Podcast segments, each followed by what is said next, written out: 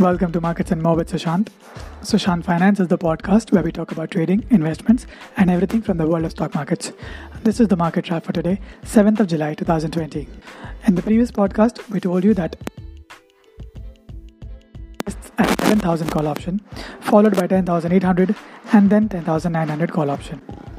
Bank Nifty managed to overcome its 22,300 resistance and closed at 22,628 up 1.93%, which was a divergence from what Nifty showed at 0.33%.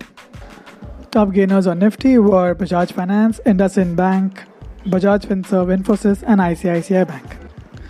Top losers were Adani Ports, NTPC, ITC, Power Grid Corporation, and Grasim. Certain stocks like Bosch Limited, M&M Finance closed up 11%.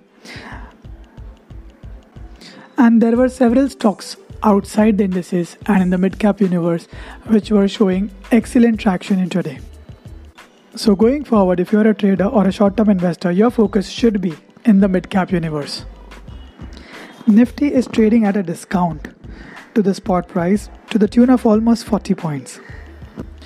And the open interest position still continues to be the same, which is the most at 11,000, followed by 10,800 and then 10,900.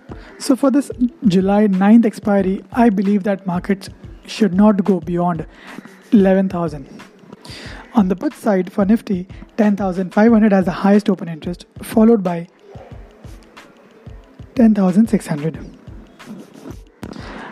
And for Bank Nifty, 23,000 has the highest open interest. So, going forward, I would keep my mind focused on the mid cap universe where stocks are giving up intraday movements of almost 11 to 15%. That is all for this podcast. If you enjoyed it, share it with your friends too. You can also subscribe to my YouTube channel where I teach in detail about stock markets. That's it for now. Thank you so much. Take care.